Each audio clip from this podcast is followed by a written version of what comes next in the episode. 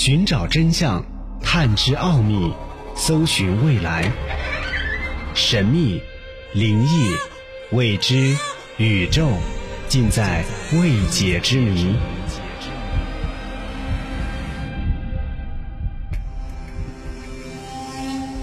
感谢收听《奥秘全接触之未解之谜》，我是肖峰。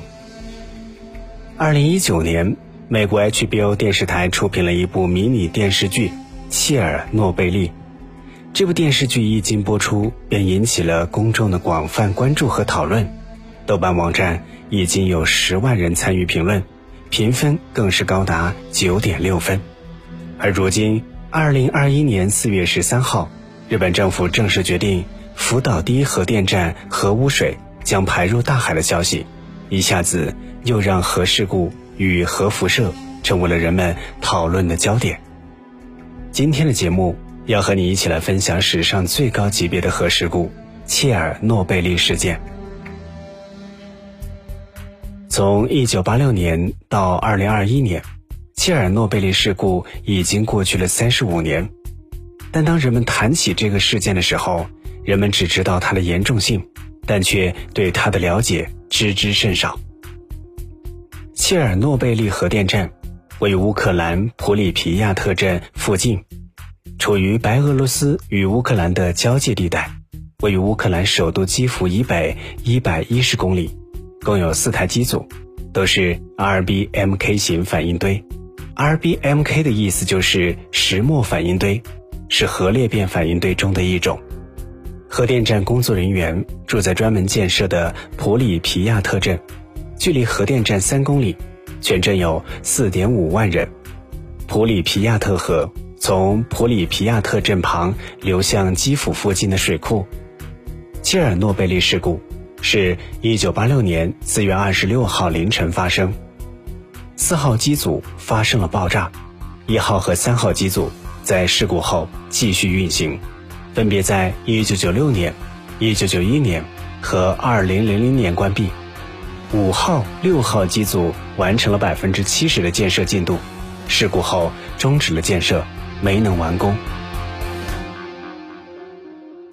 1986年4月26号，当地时间凌晨一点二十三分四十七秒，切尔诺贝利核电站的四号核反应堆功率。大规模灾难性的激增，导致了蒸汽爆炸，撕裂反应堆的顶部，使核心暴露，并散发出大量的放射性微粒和气态残骸，使空气，也就是氧气，与超高温核心中的一千七百吨可燃性石墨减速剂接触了。燃着的石墨减速剂加速了放射性粒子的泄漏，随后放射性粒子随风穿越了国界。那么，切尔诺贝利为何会发生爆炸呢？切尔诺贝利有一个实验，就是想要看看一台还在旋转当中的汽轮机可以为这个电厂某些系统提供多长时间的电力。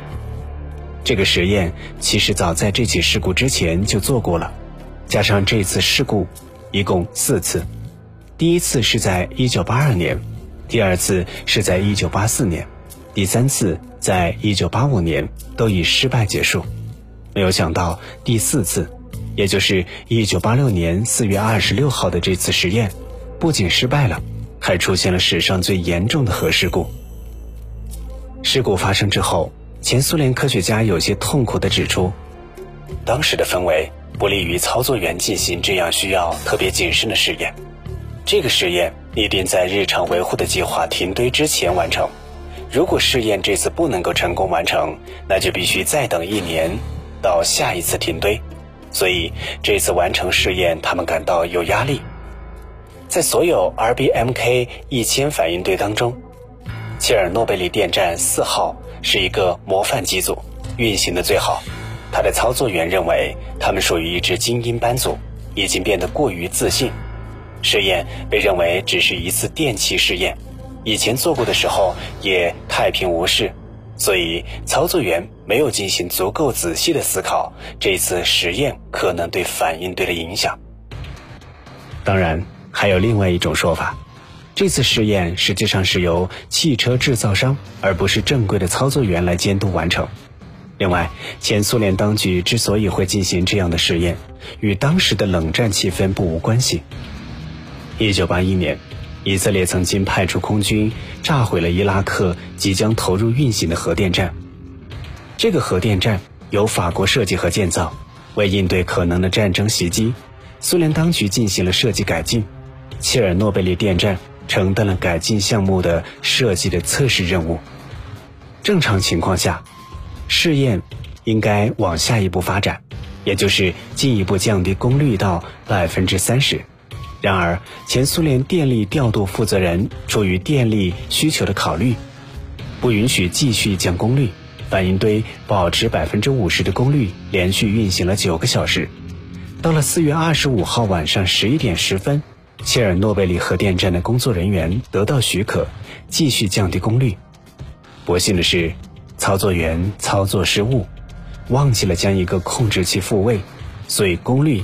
没有保持在百分之三十左右，而是迅速的下降到了百分之一，反应堆几乎停堆，这个功率不足以进行实验。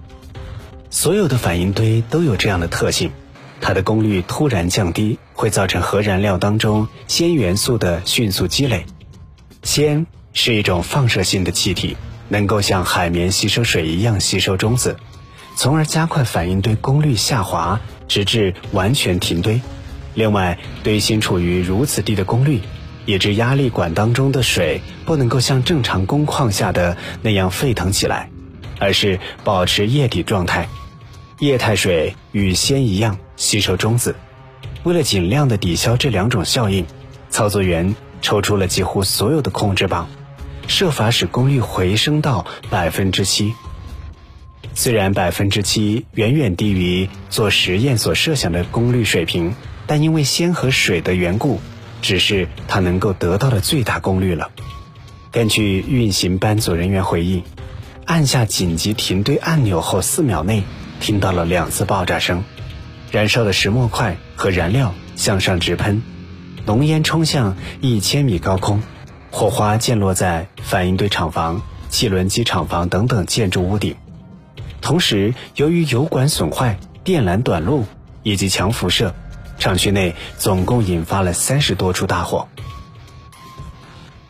感谢收听《奥秘全接触之未解之谜》，关于史上最高级别的核事故——切尔诺贝利事件，今天就暂时和你分享到这里。